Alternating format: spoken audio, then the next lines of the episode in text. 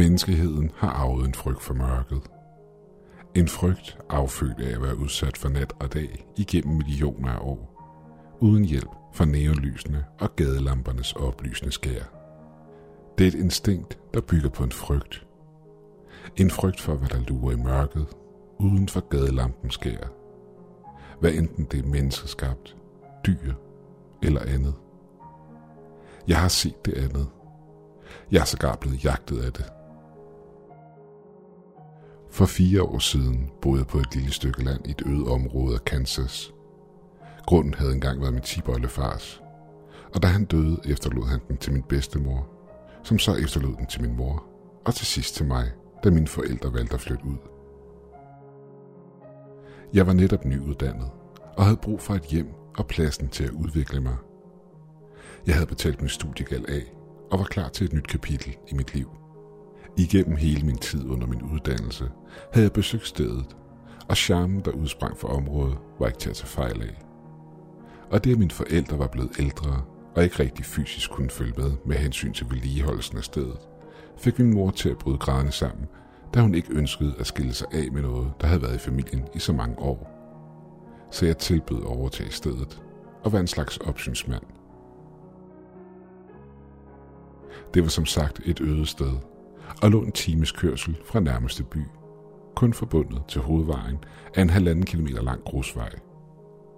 Stedet kom med et hønsehus med dertilhørende høns, som jeg havde ansvaret for, samt en stor lade, der husede en masse gamle udstyr, der allerede dengang, da jeg blev født, for længst var rustet igennem, samt en have med lidt spredte træer, der fungerede som vindskjold for det temperamentsfulde Kansas-vejr.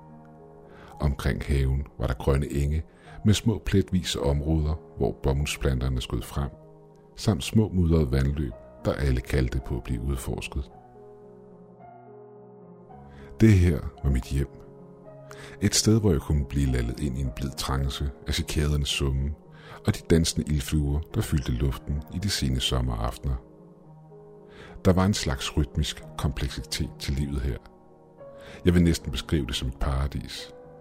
Et sted, hvor lyset på verandaen var det eneste, der fortalte mig, at det var tid til at trække sig tilbage og kalde det for en dag. Da huset blev overdraget til mig, dikterede min mor flere regler til mig. De fleste af dem gav mening. Hold øje med slanger. Hold hønsene i hønsehuset om natten. Åbn ikke døren for fremmed.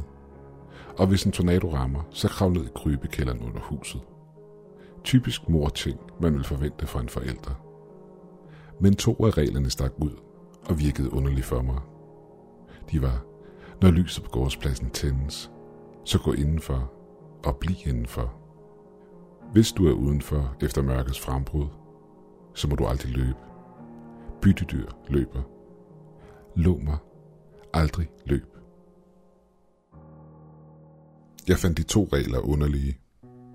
Men da jeg vidste, at naturen i området havde en del vilde rovdyr, forbandt jeg hendes advarsel med dette. Hun snakkede selvfølgelig om prærieulve og pumaer. Det var her, jeg begik den første fejl. Den anden fejl, jeg lavede, var da jeg brød den første af hendes to regler. Jeg var kommet sent hjem fra mit job, der lå i den nærliggende by. Det var en tidlig efterårsaften, og træerne var lige begyndt at smide bladene, og natten var langsomt kommet krybende. Lyset på gårdspladsen var tændt. Hønsene var endnu ikke blevet lukket ind, og jeg var udmattet. I det min fod ramte jorden, følte jeg hårene i nakken rejse på mig, og min paranoia fløj i vejret. Jeg tænkte kort på at hente Charlie, min gamle hund, men han lå indenfor i huset. Det var kun en kort tur ned ad grusvejen til hønsehuset. Jeg skyndte mig igennem mørket. Den eneste lyd, der var at høre, var når mine støvler ramte gruset og de nedfaldende blade under dem. Lyset fra min lommelygte var fixeret på hønsehusets lille låge. Jeg lukkede den lille trædør med en smule besvær, inden den gav en knirken fra sig og lukkede i, og efterlod mig i stillheden. Jeg vendte mig om med ryggen imod mørket og ansigtet imod mit hjem. Denne frygt for mørket, vi oplever som børn, var nu stærkere end tidligere. Noget holdt øje med mig. Det var jeg sikker på. Turen ind i mørket er forholdsvis nem. Det er først, når du finder ryggen til det, at du mærker det byttedyr føler. panik. Ren og skær panik. Løb aldrig. Kun byttedyr løber. Min mors advarsel kan genlyd i mine tanker. Der er ingenting i mørket. Det er bare din fantasi. Min hjerne prøvede desperat at genvinde kontrollen over sig selv. Den begyndte at gøre, hvad den altid havde gjort, når jeg som barn havde været bange for mørket. Jeg satte farten ned, rettede ryggen og begyndte at synge.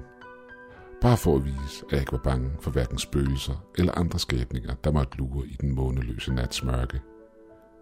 Lige indtil jeg nåede hoveddøren, og den frygtløse facade, jeg havde sat op, faldt sammen, og jeg skyndte mig indenfor og smed skoene og kravlede i seng. Klokken var fire om morgenen, da jeg igen vågnede, badet i sved. Jeg har altid haft et problem med at blive for varm, og denne gang var ikke anderledes. Jeg besluttede mig for at lægge mig ind i stuen. Der var en smule kølig i resten af huset. Læg mig på sofaen, og så genoptage min søvn. Min stue var det første, man kom ind i, når man kom ind igennem hoveddøren udefra. Stuen var møbleret med gamle rustikke møbler.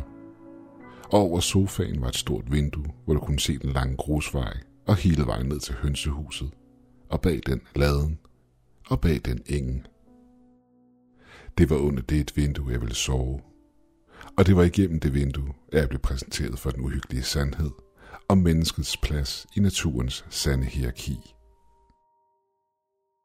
Jeg vendte mig og drejede mig på sofaen, og måtte efter halvanden time opgive søvnen. Og jeg indfandt mig med at stige tomt op i loftet, da jeg hørte en lav knoren. Det var Charlie, der knurrede. Jeg kunne se det orange lys fra gårdspladsen reflektere i hans brune øjne, i det han kryb op ved siden af mig på sofaen, imens han stirrede ud af vinduet på hvad det end så var, hans sensor havde opfanget. Hans vedvarende stigeren alarmerede mig, og jeg satte mig op ved siden af ham og lå blikket glide ud i mørket bag vinduet. Jeg ville ønske, at det, jeg havde set, havde været en puma. Det ville have givet mening, og min forståelse for, hvad der findes af liv i den verden, havde været intakt, og jeg ville kunne fortsætte med at leve mit liv, uden disse mareridt, og uden frygten for mørke lange gange og de uoplyste mørke hjørner af denne verden. Men det jeg så, var meget mere skræmmende, og meget større end en puma på alle mulige tænkelige måder. Jeg så den skygge forme sig, da den kom rundt om hjørnet på laden. Øndefuld på sin egen krumrykkede og foroverbåret måde. Den var massiv. To en halv meter høj, i det den kravlede frem på lange, tynde ben igennem mørket mod huset. Det løb koldt ned ad ryggen på mig, da det gik op for mig, at den bevægede sig fremad med et formål. I det den prøvede at skjule sig bag hønsehuset, træerne og hvad den nu ellers kunne tænke sig at bruge til at skjule sin massive krop bag. Den gemte sig for mig. Den havde set mig og stalket mig. På samme måde som en kat stalker en mus, i det den er ved at nærme sig sit mål. Jeg ville skrige, men min frygt havde lammet mig. Skrig ikke. Kun byttedyr skriger. Trods frygten i mig, valgte jeg at holde øje med den ved at kigge hen over bunden af vindueskarmen, i det den kravlede igennem træerne, og strakte sine lange abelignende arme ud, greb fat om stammen og trak sig selv fremad. Jeg kunne se på dens figur, at den havde menneskelige træk, selvom den bevidst holdt sig i skyggerne og undgik lyset fra gårdspladsen. Måske var det gået op for den, at jeg kunne se den, og overraskelsesmomentet var blevet marginalt mindre. Måske fordi jeg kiggede på den bragte det en ondskabsfuld udfordring op imellem den og mig. For lidt efter droppede skabningen den snigende fremgangsmåde fuldstændig, og trådte ud oprejst ud for skyggerne og ud i det orange lys, der oplyste gårdspladsen. Den var uhyggelig høj, som en kæmpe taget ud af et gammelt eventyr. Dens hud var tvistet og senet, og havde samme farve som gammel bark, der var strukket til bristepunktet. Som den stod i lyset, var der ikke meget menneskeligt ved den. Dens ansigt var forvredet i et smertefuldt skrig, og skæve rødne tænder stak frem fra dens åbne kæber. Charlie var nu i panik og faldt ned fra sofaen, i det skabningen lænede sig frem imod huset. Det dyriske instinkt, der stadig findes i os mennesker, tog over, og panisk bakkede jeg væk fra vinduet, dybere ind i huset, hvor jeg måske ville være sikker. Den skygge faldt over vinduet, i det den ledte efter en vej ind i huset, Jeg flygtede ud på badeværelset, bagerst i huset og gemte mig, imens Charlie løb gøende frem og tilbage igennem huset. Jeg så den bøje sig frem og kigge ind ad vinduet i badeværelset. Den smørke, sorte øjne glimtede under sulten ind på mig, i det den fortsatte med at hamre sin klo imod vinduet. Jeg havde allerede overtrådt, hvad der hurtigt gik op for mig, var den første ukrænkelige advarsel, min mor havde givet mig. Og nu ville jeg overtræde nummer to. Jeg ville løbe. Og med hvad jeg havde tilbage af rationel tankegang, udformede jeg en plan. Krybekælderen under huset var lige stor nok til, at jeg kunne klemme mig ind og gemme mig for den her skabning. Det var enten det, eller blive her, hvor den kunne få fat på mig. Mulighederne var få. Dens konstante hamren på vinduet smadrede glasset, og en lang klo rakte ind igennem, i det den prøvede at gribe fat i mig og hive mig ud igennem det smadrede vindue. Jeg sprang ud af badeværelset og smækkede døren bag mig, i det den trak sin lange, senede arm til sig. Charlie stod på den anden side, klar til at springe ind og angribe. Jeg samlede ham op i en adrenalinrus og løb ud i garagen, hvor døren til krybekælderen lå gemt i stødet på gulvet.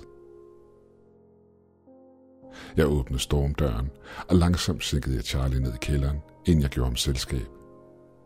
Vi blev begge opslugt af mørket, og jeg havde i farten glemt lommelygten. Jeg lod hånden glide langs cementvæggen, indtil jeg fandt en lille dør, der førte ind til krybekælderen under huset.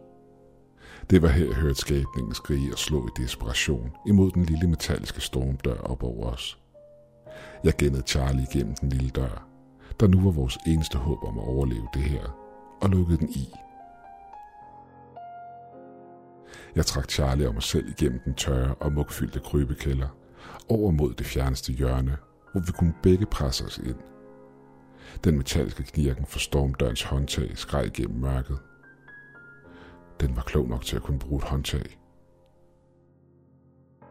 Jeg kunne høre den vælte ned i kælderen, imens den skreg og skrabede på væggene i det lille klaustrofobiske rum, vi netop havde forladt. Den hylede i vrede, da det gik op for den, at den spytte var sluppet væk. Charlie ligger stille ved siden af mig og ryster, imens han nægter at kigge mod indgangen. Min øjne er låst fast på døren. Den eneste barriere, der er imellem os og den rasel, der skriger i vrede på den anden side. Jeg ved ikke, hvor lang tid vi lå der. Det føltes som flere livstider. Men til sidst lød det til, at den gav op.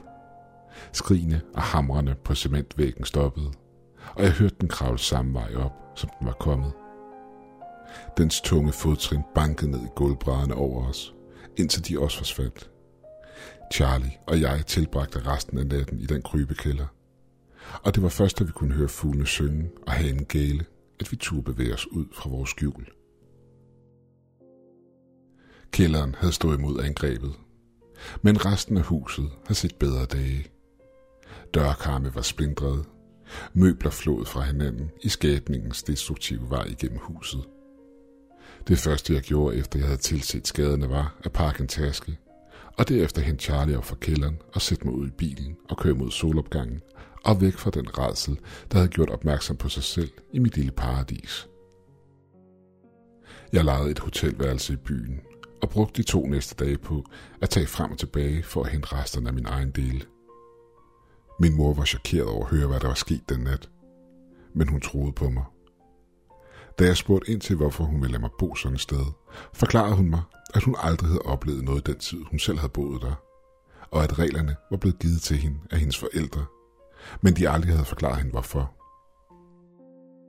Hun havde altid følt, at der var noget forkert ved ejendommen, når mørket faldt på. Men som mig havde hun givet prærieulvene og pumærens skylden. Mine bedsteforældre var for længst døde, så svaret på, hvad det monster var og hvor det kom fra, er blevet spredt for vinden over Kansas. Nu, når solen går ned og natten kommer stigende, kigger jeg altid på de langtrukne skygger, imens kuldegysningerne løber ned ad ryggen på mig, i det jeg trækker mig tilbage i sikkerhed indenfor i mit hus.